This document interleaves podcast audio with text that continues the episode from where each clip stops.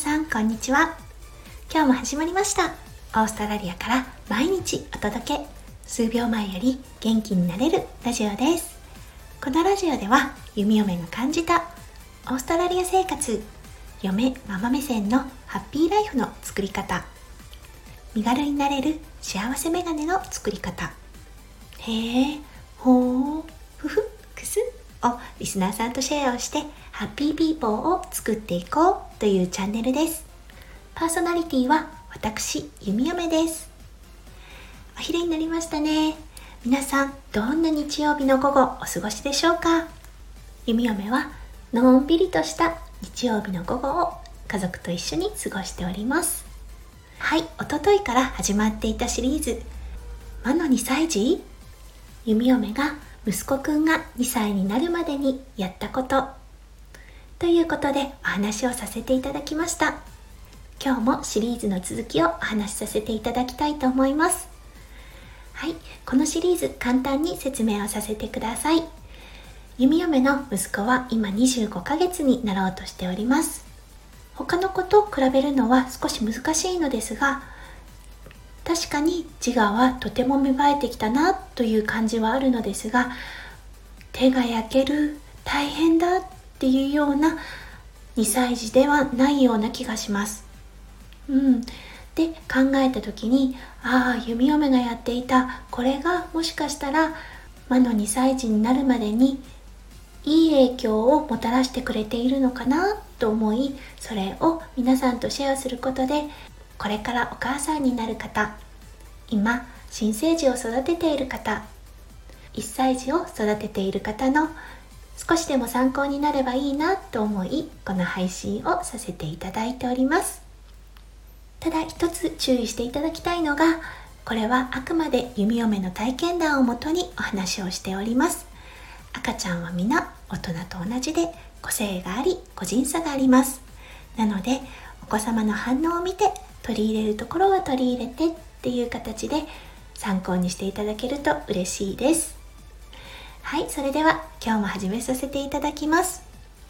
今日のトピックは五感を鍛えるということですね。ただこの五感かなり大きなトピックになってしまうので今日は触覚からお話しさせていただきたいと思います。まず触覚。新生児もねしっかり触ったもの触覚を理解しています。そしてそこからたくさんのことを学んでいます。うん。あのもちろんねいろんな触覚を刺激するようなおもちゃってあると思うんですが弓嫁はね結構それももちろん利用していたんですが家にあるものであったりあとは外にあるものをよく使っていました。触覚に関してはね日常にあるものでいろいろあるんですよね。例えばお散歩に行きますよね。赤ちゃんを抱っこしながらお散歩に行く。フェンスとか鉄のものとかを例えば木の棒でコンコンコンって叩い一緒に叩くんですね。赤ちゃんに木を持たせてコンコンコン。これだけで振動が伝わってきたり音が聞こえたりこれは同時に触覚と聴覚が鍛えられますよね。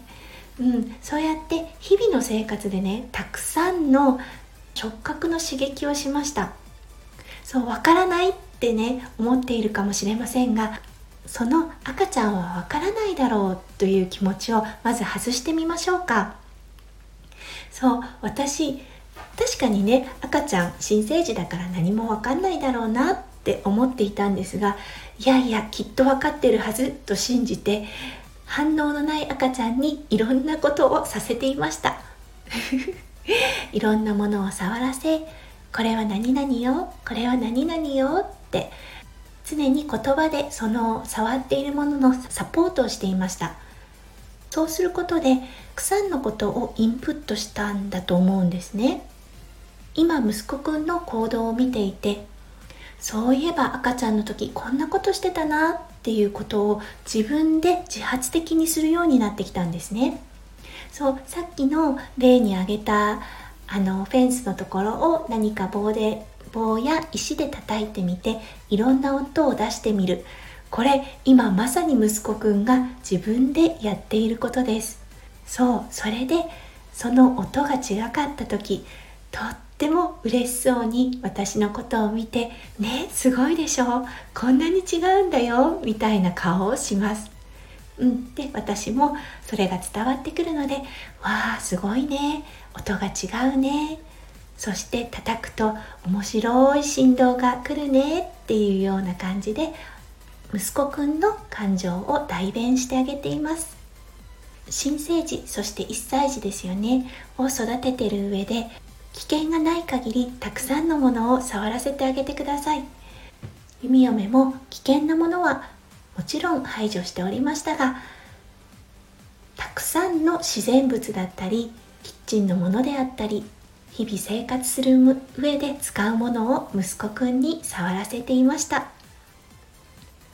そうすることでねあこれはこうするものなんだって分かった時にお子さんの中でつながるんですよね。そしてそれを嬉しそうにやはり表現し始めます。それを見た時やっぱりパパママは「わあすごい!」っていう感動が押し寄せてきます。うん、なので今日は触覚と少し聴覚についてお話ししました。是非いろんなものを触らせて赤ちゃんの周り世界はねこんなものにあふれているんだよっていうことを紹介してあげてくださいね。それはしっかりインプットされそしてお子さんが成長した時にアウトプットした形で帰ってきます。それを見た時とても感動しますよ。はい。それでは今日は触覚そして聴覚についてお話をさせていただきました。今まさに子育てをされている皆さんもしよろしかったら日々の生活のアクティビティの中に取り入れてみてくださいね今日も聞いてくださってありがとうございました明日もまたお昼頃の配信となりますそれでは皆さんどうぞ素敵な午後のひとときお過ごしくださいませ。弓嫁ラジオ弓嫁でした。それじゃあね、バイバーイ。